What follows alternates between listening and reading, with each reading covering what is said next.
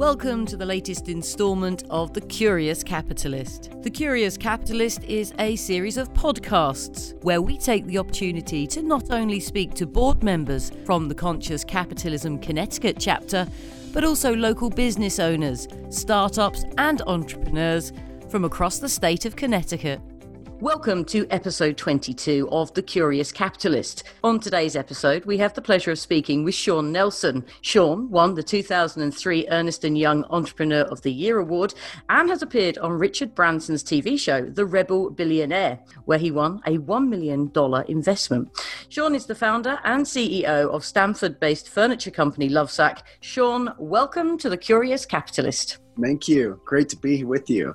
It's a pleasure. Shawn, tell me a little bit about how you got to this point in your career. Oh, so Lovesac is a bit of a saga. I made the first Lovesac when I was 18 years old, still in high school, just graduated from high school. In that summer break, leading into college, bored out of my mind, thought it'd be funny to make a giant bean bag.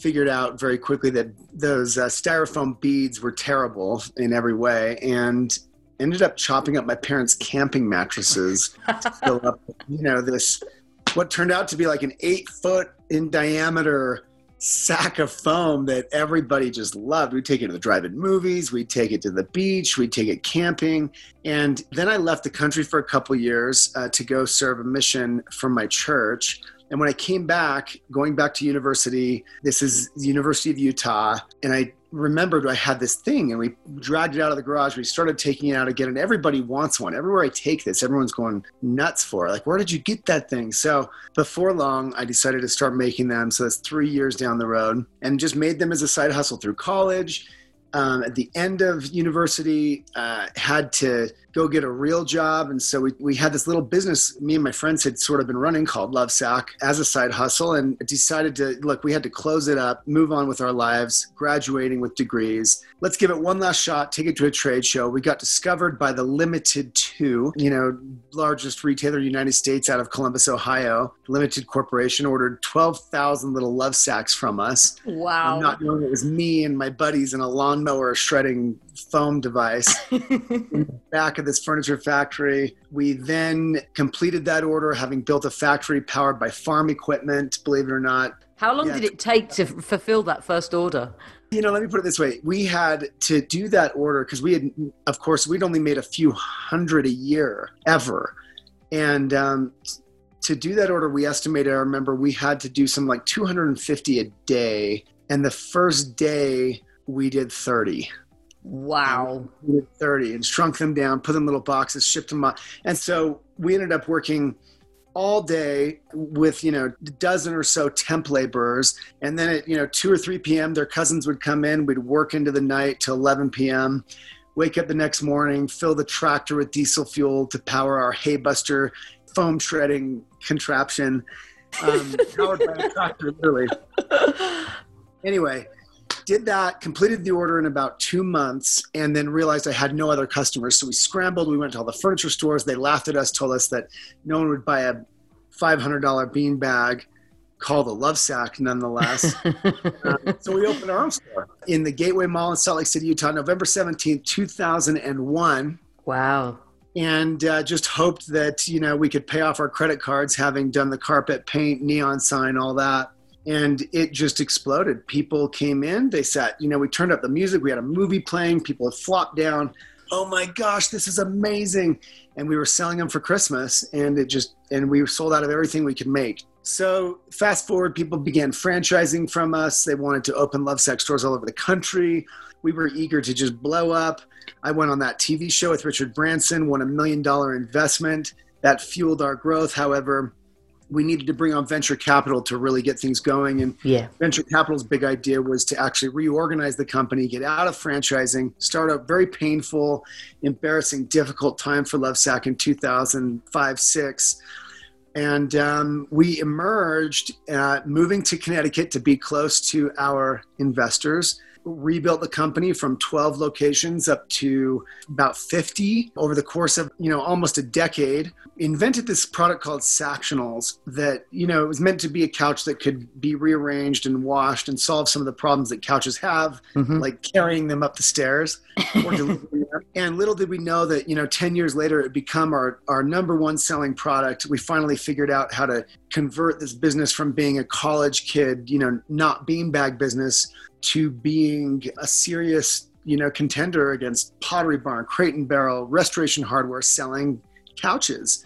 Uh, beautiful couches that could essentially last the rest of your life because you could wash them, change them, rearrange them, own the pieces, and continue to let them grow with you as your life changes. That ethos led to our purpose and really our what we call our big, hairy, audacious goal, which is to convince mankind to buy less stuff, just buy better stuff. Yes. And we're very passionate about that because we make a product. I'm actually sitting on Sactionals that are naked. They're covered. I've just set these up in this cabin in the woods. They have no covers on, but you're actually looking at some of our millions of yards of fabric that we manufacture each year from 100% recycled plastic water bottles. So the upholstery that Sactionals come in is made from 100% recycled plastic water bottles. So wow. we are the single largest repurposer of plastic water bottles in the United States of America to home dec fabric. If you can imagine that, just in our, you know, in our smalldom. I mean, Lovesac is less than 1% of the furniture category. We have a long way to go the final kind of, I guess, note in our modern history, we went public in 2018. Yeah. Under the ticker LOVE on NASDAQ. awesome. Yeah, I would be. A little bit of love to Wall Street. And um, we're just kind of charging along, fastest growing furniture retailer in the United States, selling really only two things Sactionals, uh, our couches, and sacks. And of course, the accoutrements that go with those what a journey. Absolutely amazing and i love the idea of sectionals. I do like that the fact it grows with your family and the, you know reducing waste has to be a, a key goal certainly in, in yep. 2020 so what do you wish you'd known before you started out on this crazy journey? I mean you mentioned that tricky time 2005 2006 where you had to kind of rebuild restructure the business but what do you wish you'd known before you started out with lovesac? Oh the list of things I wish I had known before I was 18 years old is too long. But um, me too. but you know, I think a few big lessons. There is a modern cadence to doing business, and really, Lovesac was very early. We were bootstrapping before, you know, on our credit cards and just charging forward before the word bootstrapping existed and now we throw it around as entrepreneurs you know as a form of finance. And you know so a lot of it revolves around finance. I wish i had understood what it meant to raise money what it meant to have a strategy. Like i said we had to scramble and go get customers because we didn't have customers. I was my hands were stained blue from stuffing these little blue love sacks for the Limited Too. I hadn't been out right? So so you know i have all these seanisms i've developed. Keep one hand on the now and have one hand on the next i didn't do nice. that i was you know just mm-hmm. emerging i didn't know those sorts of things i didn't have I think maybe I could sum up the bigger lessons that house the smaller lessons in this. I wish I had been humble enough to seek out mentors and to network with people that were more experienced than I was. You know, part of being an entrepreneur, which is so hard, is that you have to be brash and bold and extremely self confident to take those risks and charge forward. Sometimes, though, by being that way, we can be unwilling to seek out people that are just frankly smarter than us and, and that are willing to you know have lunch with us and, and give us advice but more importantly listen to that advice as it may come. Yeah. And i'm sure i'm guilty of that. And now you know the older i get perhaps the the more i feel like I just want to learn from others and, and let others run with the ball and uh, show me how to do things and maybe more advise along the way. And, and I think uh, that's a really hard thing for a young entrepreneur to at least this young entrepreneur to uh, I think it is. It's difficult, and being so so young when you set the company up, I think there is that element of everybody at that age feels like they could conquer the world and know everything, uh, but taking by guidance. the way, how you get how you get there. Yeah, you know, so it's it's a, this double-edged sword that's really tough. Yeah, I'm a bit of a Richard Branson fan. I've got to be mm. honest. Obviously, being a fellow Brit, what was it like working on the the Rebel Billionaire? Well, the Rebel Billionaire was one of these blessings that a young person can't appreciate. You know, we spent two solid months traveling the world with Richard Branson. So this this show essentially revolved around it was a bit like The Apprentice, right? But not for apprentices, for entrepreneurs to make it real for you, my runner up on the show, who, you know, I won the show, she won in life, was Sara Blakely, the founder of Spanx. Uh, oh, wow. Amazing, right? I mean, these wow. are serious young entrepreneurs competing for the biggest prize in reality TV history. Yes. And so it was, you know, we'd land in Africa and, okay, you have 48 hours as teams to come up with an economic sustainability plan for this village. And then, then after that, we're going to go jump off uh, Victoria Falls together because I'm Richard Branson and I do crazy stuff. then we're going to leave someone behind with locked out. And so we got to do this over and over again, all around the world. You know, Asia, wow. Africa, England, of course. Ended in Miami, down headed toward his island, Necker Island. On, on Necker, I was awarded a million dollars and made president of Virgin Worldwide for just a minute, uh, a few months there. And I got to travel the world again, working with Richard's CEOs of some of his biggest companies wow. as their, you know, young voice to share my opinion and, and listen to what they had to say. And it, I mean, it was, it was one of those things that looking back you you can't appreciate that opportunity in the time it's happening. Incredible and, incredible. Oh, wow. So talk to me about how you first heard about conscious capitalism. So conscious capitalism came to us through one of our investors. Later down the road we raised private equity and a firm called satori who is in my book the most conscious of private equity firms based in Dallas, Texas. They have a very unique charter that allows them to invest in companies over the longest periods of time without the onus to exit in the interest of you know just building good businesses and supporting great purposes. And their backbone is very much the conscious capitalism approach to doing business. And so when we met them and they finally chose to invest in us they introduced us to conscious capitalism. I had been aware of the book and aware of the movement, but had not read it. And very quickly, it became a required reading at Lovesac. It's actually our number one required reading. We have three only. Ah, come on, hit me with them.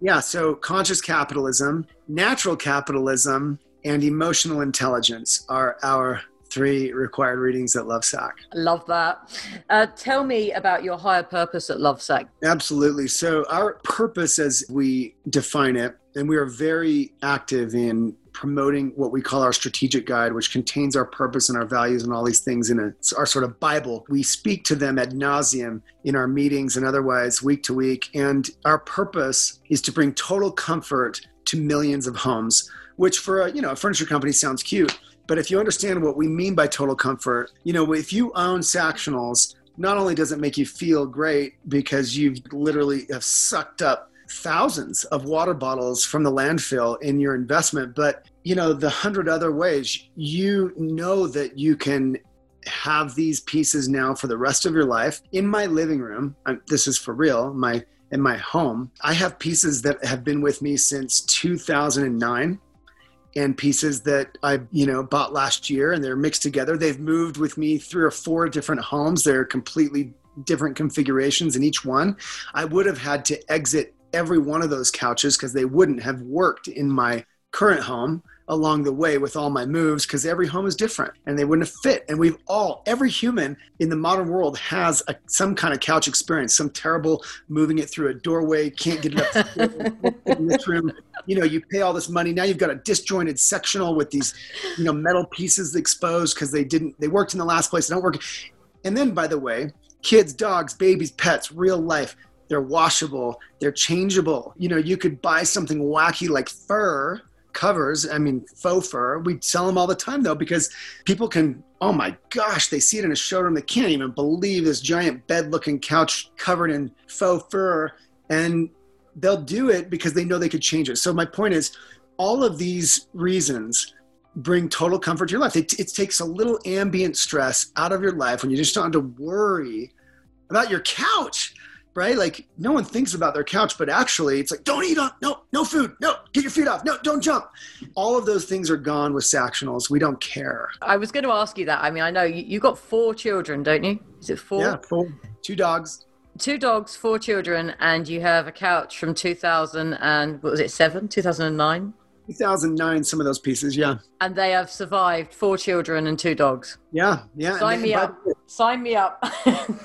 right? Yeah, yeah. totally. You come over, uh, and I said, you know, you you tell me which pieces are the you know the decade plus old ones that, that you'd have no idea. And by the way, what's cool is if you flip them over and you looked underneath the covers, the new pieces undoubtedly we have come so far in our construction and our materials and the water bottle thing more recently, whatever. They look a little different under the covers, but everything we make, including our new products, that we're launching and a lot of technology coming, really cool stuff coming, is all reverse compatible. So like, think how angry people I get. You know, that's why I carry this phone. I love this phone, um, and I have a newer iPhone, whatever, but that I use for videos. But this phone represents. Right, this thing should be able to last me for a decade. Why not? It's made of aluminum, it's great materials, but they are purposely killing it and as you know, that battery's toast and they'll continue to degrade it over time. For our listeners, you've got an iPhone 7, is that there? An iPhone, an 7? iPhone 6 SE. it's amazing.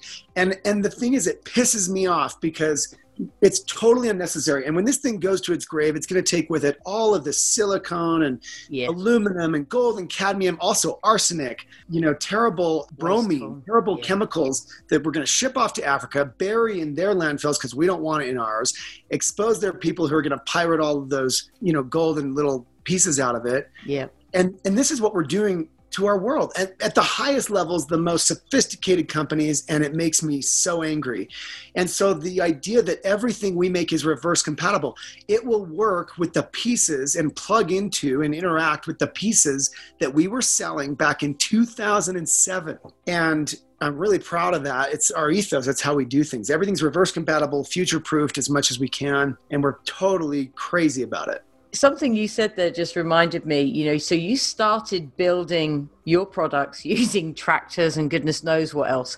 Where are your products manufactured now? Tell me about the change in the manufacturing process. Yeah so in the earliest days we manufactured practically in our backyard uh, in salt lake city utah in the back room of this old furniture factory that let us use some of their equipment because they thought we were funny um, we've moved our plant to Mexico. Now our SAC plant resides in Dallas, Texas. We've mm-hmm. um, sold our equipment to a third party who manufactures those for us in the United States. We manufacture our custom covers in Los Angeles. So if you wanted something unique and special, it's made for you real time, very quickly, with uh, U.S. labor just in Los Angeles. And then the rest is all manufactured between China, Vietnam, Malaysia, India with a long term goal that is not just a pie in the sky goal. We have a whole team dedicated to developing new manufacturing processes that don't exist, using new materials that are cutting edge and building Sactionals frames and you know the entire thing in America, mostly from American materials. And, and, it's not even about America. We want to build them locally.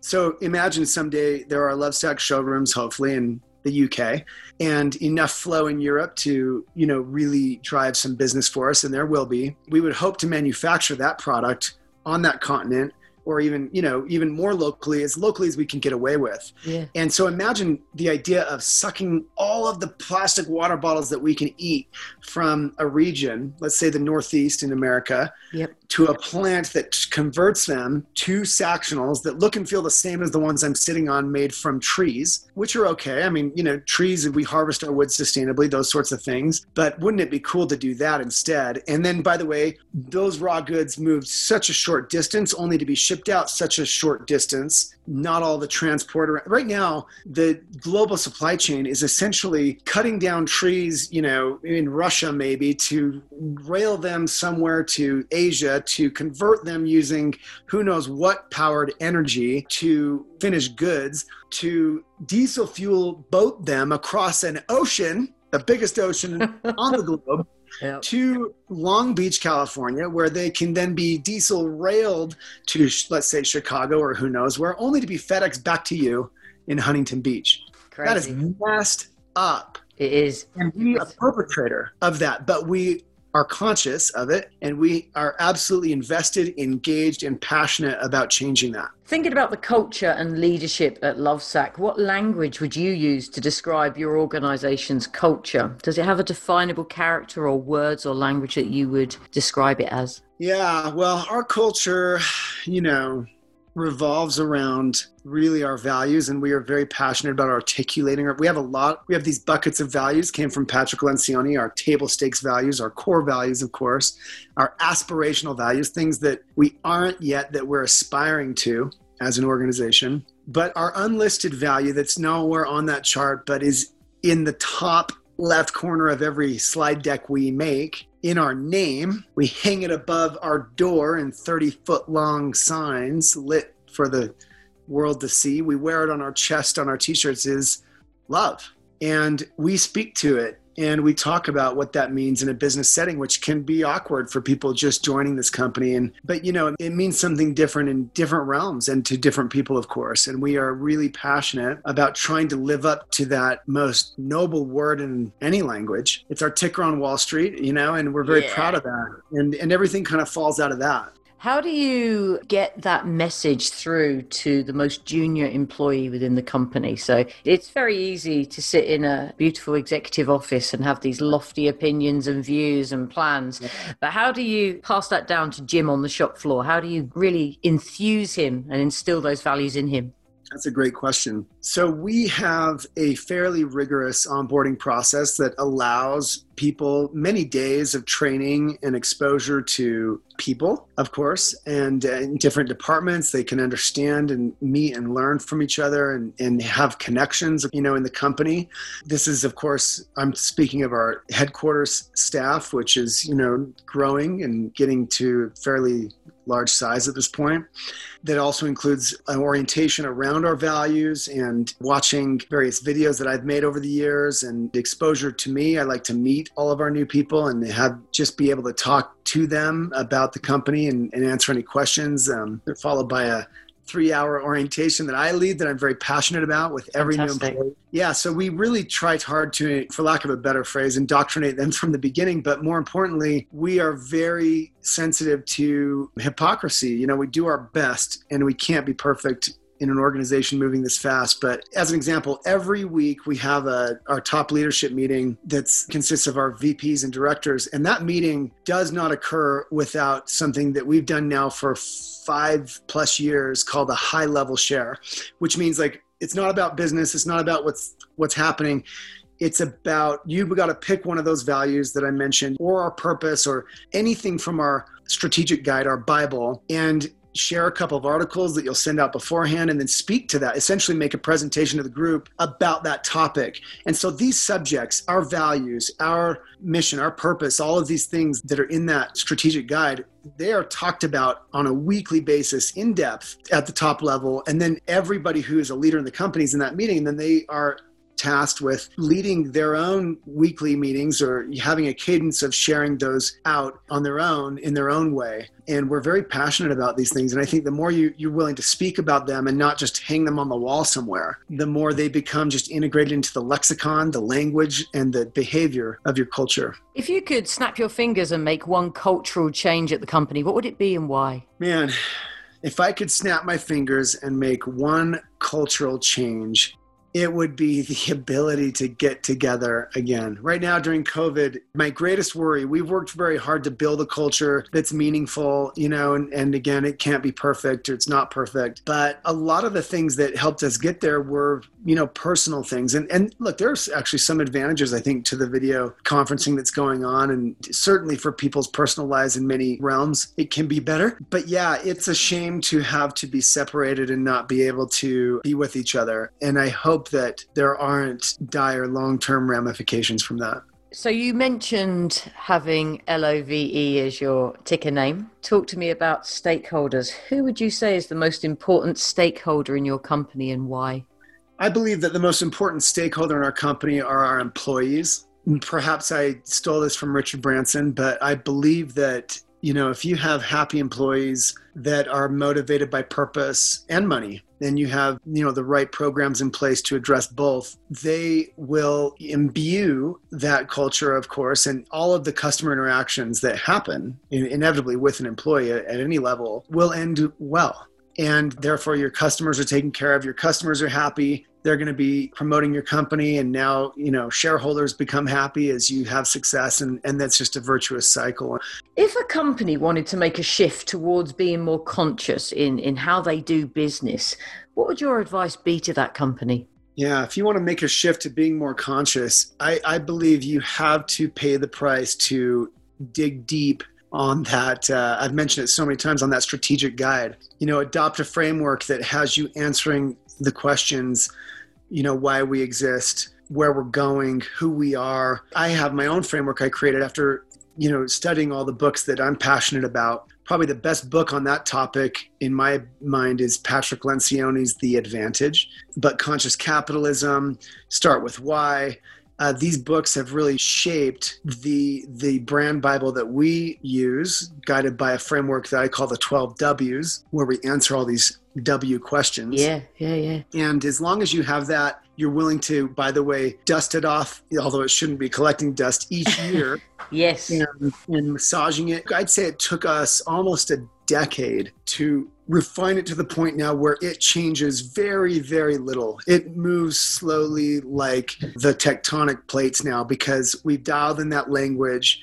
We've spoken to that language and everything fits and works. But it took many, many years of revisions to boil it down so tightly and everyone knows it and everyone understands it and speaks to it. So more about you then. When you're not focused on your work what do you do to relax? What's your what are your hobbies? Television uh, sports? Uh, hit me. Yeah so one of my shaunisms because i realized i've been an entrepreneur so young working so hard around the clock sometimes literally not sleeping very often you know 24 hour days i needed to play along the way. It's one of my Shaunisms, or I would just grow old. I'd wake up at 40, whatever, 50, and not having done anything because I was so sucked into trying to make this thing work. Yeah, sure. And so I've always just found time in the seams and cracks to surf.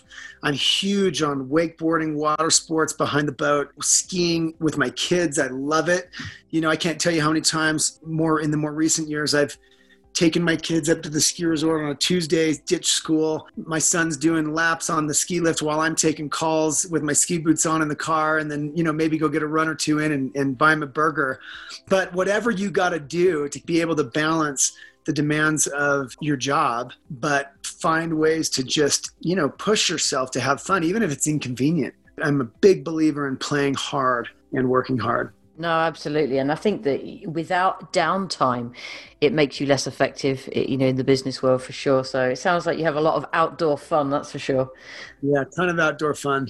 Uh, if you could have dinner with any figure in history, who would it be, and what questions might you ask them? You know, I would love to take Steve Jobs to dinner, and because having read his biography and seen his movies or whatever, uh, the movies about him. I mean, talk about a, an influential figure in our modern time that really was a visionary, but in my observation was so flawed as a human being. And I would love to understand what his rationale was for some of the things he did in his personal life. Was he just deficient? psychologically, emotionally? Why could he amass a fortune like that and not share it from a philanthropic standpoint? You know, these questions really bother me. And um, I'd love to, uh, you know, look, he's clearly a smart guy. I'd love to just understand some of that. It would certainly be a fascinating dinner guest, that's for sure. I'd like to come along to that dinner party. Right. Uh, what's been your greatest success, both professionally and personally? This comes back to my core beliefs, separate from Lovesac's my greatest success is my family. It has to be. You know, I, I wear this wedding ring that uh, has an inscription on the inside that says everything else is dust and it's got six black diamonds representing the six members of my core family and look it's funny i was talking to my wife yesterday about you know this age of young entrepreneurs that are always posing with their lambos and their g wagons and their like little mcmansions in la whatever and it's really popular and they amass these huge followings because who doesn't love the bling i guess. But uh, everything else is dust to me. Even even and this is the tough part even lovesac right? It is a company it is furniture. And if I allow my relationships with my kids and my wife and those things that should matter most, in my opinion, get blown up or gone sideways because of anything, then it's all pointless. And so, look, I'm I'm all for getting past a billion dollars and well beyond. I'm all for employing hundreds and thousands of people. I love it. It's amazing. But I believe that if everybody was able to focus enough on those they love to keep those relationships intact, this world would be a very different place. Think that's probably the best answer I've had for that. I usually get these, uh, oh, I've done this great thing and that great thing, and uh, I've managed to do this. But actually, what really matters? I like that. Everything else is dust. Uh, what's been your greatest fear that you've had to face in your life and overcome? Oh, you know, my greatest fear, if I think about the times where I've felt afraid, sadly, it's always been around financing. So here's a broad piece of advice that I give occasionally to entrepreneurs who seek me out for advice. Product businesses suck up more cash than you can possibly imagine. And that's what's so cool about this modern age. There's lots of different ways to build businesses now that require very little cash. Um, it could be you and a friend in a basement who knows how to code and you could become bazillionaires. I love that we get to employ lots of people. I love our business model. I love that we're selling real products that make a difference in people's real analog lives. But product businesses require so much money from the beginning, even when you're massive. And I didn't, I couldn't have understood that. And so I faced numerous moments where the business was on the line because of financing. Even though we were doing great in many ways, fastest growing, whatever, best product, whatever, you just need lots of money. And I didn't come from lots of money. And I didn't know in the beginning how to access lots of money. I didn't come from that world at all. And it took me two decades to learn how to play that game, the financing game, the money raising game and all that. And along those ways, in those in those tight moments, man, it is utter fear to spend sometimes weeks and months so close to the bone that any moment you're waiting for that phone call where it's just over, where like you can't make payroll, you got to wrap it up and all the disappointment and embarrassment that would come with that. And luckily, you know, I rode that brink so many times, I developed a very strong stomach for it. But it's really scary to be in those positions. And you mentioned that you you felt that you now can play the finance game. What tips would you have for any new young entrepreneurs? You mentioned earlier the importance of networking. Is that a key mm. element of it? Sure. Some tips on raising money and getting to it. One, understand you're going to need more than you ever think you will. And so find more, get more. Two, network endlessly. I'm really not a networker. I'm sort of like a do it myselfer. And so it's hard for me to be like a schmoozer and out there and push myself to meetings, conferences, whatever, where I could just, you know, these relationships, ultimately people lend money. I'll call it lending, but really, you know, give money, invest, whatever to people they like. It's the same as selling. You know, people buy stuff from people they like. People buy people. Yep. Got to be likable, and that can be tough for people like me. you know, we're not always likable. Um, but you know, that's a good one. I, I think uh, being ahead of the curve. You know, like not waiting until you need it to be seeking it, and to be bold. You know, like people are so afraid of the boogeyman and the venture capitalist and this and that. Well, I've heard bad things. Listen, if you if you are lucky enough to build your dream with other people's money and you can still become, you know, a millionaire for it because it's going to become so big that even if you had a tiny slice, how awesome is that? That's America at its best. And you take advantage of that. Don't be afraid of it. It's out there. And by the way, here's the thing. Here's the thing that I didn't understand. And this is really key. You're sitting across from someone who like you're hoping will write a check to you or invest in you or whatever understand that if they're running money, they must place their money. They are seeking the earth for somewhere to put it where it will grow because it cannot sit. That's their mandate. They want to give it to you. You just need to not suck. Mm-hmm. and, and I didn't understand that dynamic. I always felt like a beggar, you know what I mean? Yeah, and going so, cap in hand. Yeah. Yeah, you don't need to be desperate. You need to understand that they want you to not suck. They you know, they desperately want your business to be everything it is and, and by the way, you got to be really transparent because they're big boys they enter or girls they understand that it's not going to be perfect and so you got to be transparent with people and honest with people and straightforward with people and, and they'll trust you and they'll give you money because they want to see it grow selfishly they are after that. And i didn't understand that dynamic. It's a really interesting angle to look at that. So come on then tell me about your plans Shawn personally and professionally. What's on the horizon for you five ten years from here? Yeah so it is really hip to like build a company and then sell it for a bunch of money and then like buy a Lambo or whatever. Like I said, the, the reality is as I've been stuck in this thing called Lovesac for more than two decades, trying to just make it work. And now we're having some success, no doubt. I kind of want to just do it for another two decades. I look at how long it took to bring one meaningful product to market and achieve not even 1% of market share along the way, allowing us to gobble up plastic water bottles, allowing us to bring total comfort into homes that just makes them happier, you know, reduces that little bit of stress out of their life they didn't even know they had coming from their couch. So we have this ethos called Design for Life. It guides everything we do now. It, it evolved over time and it's what I kind of told you about the product. Essentially, designed for life means we make things that are built to last a lifetime and designed to evolve. And if you stop for one second and think about all the artifacts in your life, the things you own, what of those things is built to last a lifetime and can evolve with you as your life changes completely or whatever? Wherever it goes. And the answer is Sactionals are extremely unique.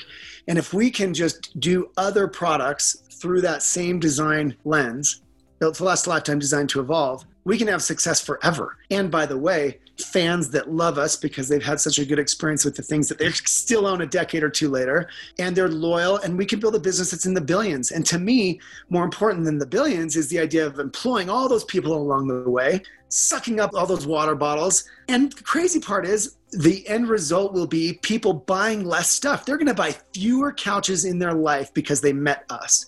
And I am totally okay with that. And by saying that, I can never be as big as these a-holes because. I'm unwilling to make our product suck at any point in that life cycle. But we can get pretty dang big and we can have a pretty big effect on the world actually. I think if we are if we can get it big. Amazing. So, Shawn, how can people find out more about you, your vlog, your business? How can people get in touch? Hit me up with some social media and some websites. Yeah, so lovesac.com, um, Shawn of Lovesac on social media, or of course Lovesac on social media, but I'm found at uh, on Instagram, Shawn of Lovesac, YouTube, Shawn, Shawn of Lovesac, or Shawn Nelson, and uh, Twitter, Shawn of Lovesac. So just find me, follow. Please, let's be friends. I love being in touch with aspiring entrepreneurs or anybody who has a conscious frame of mind. Amazing. Shawn, I want to thank you for your time. It's inspiring speaking to you. It's been an absolute privilege and a pleasure. Thank you so much. Thank you for taking the time to listen to the latest installment of The Curious Capitalist. For more information, you can visit the website connecticut.consciouscapitalism.org.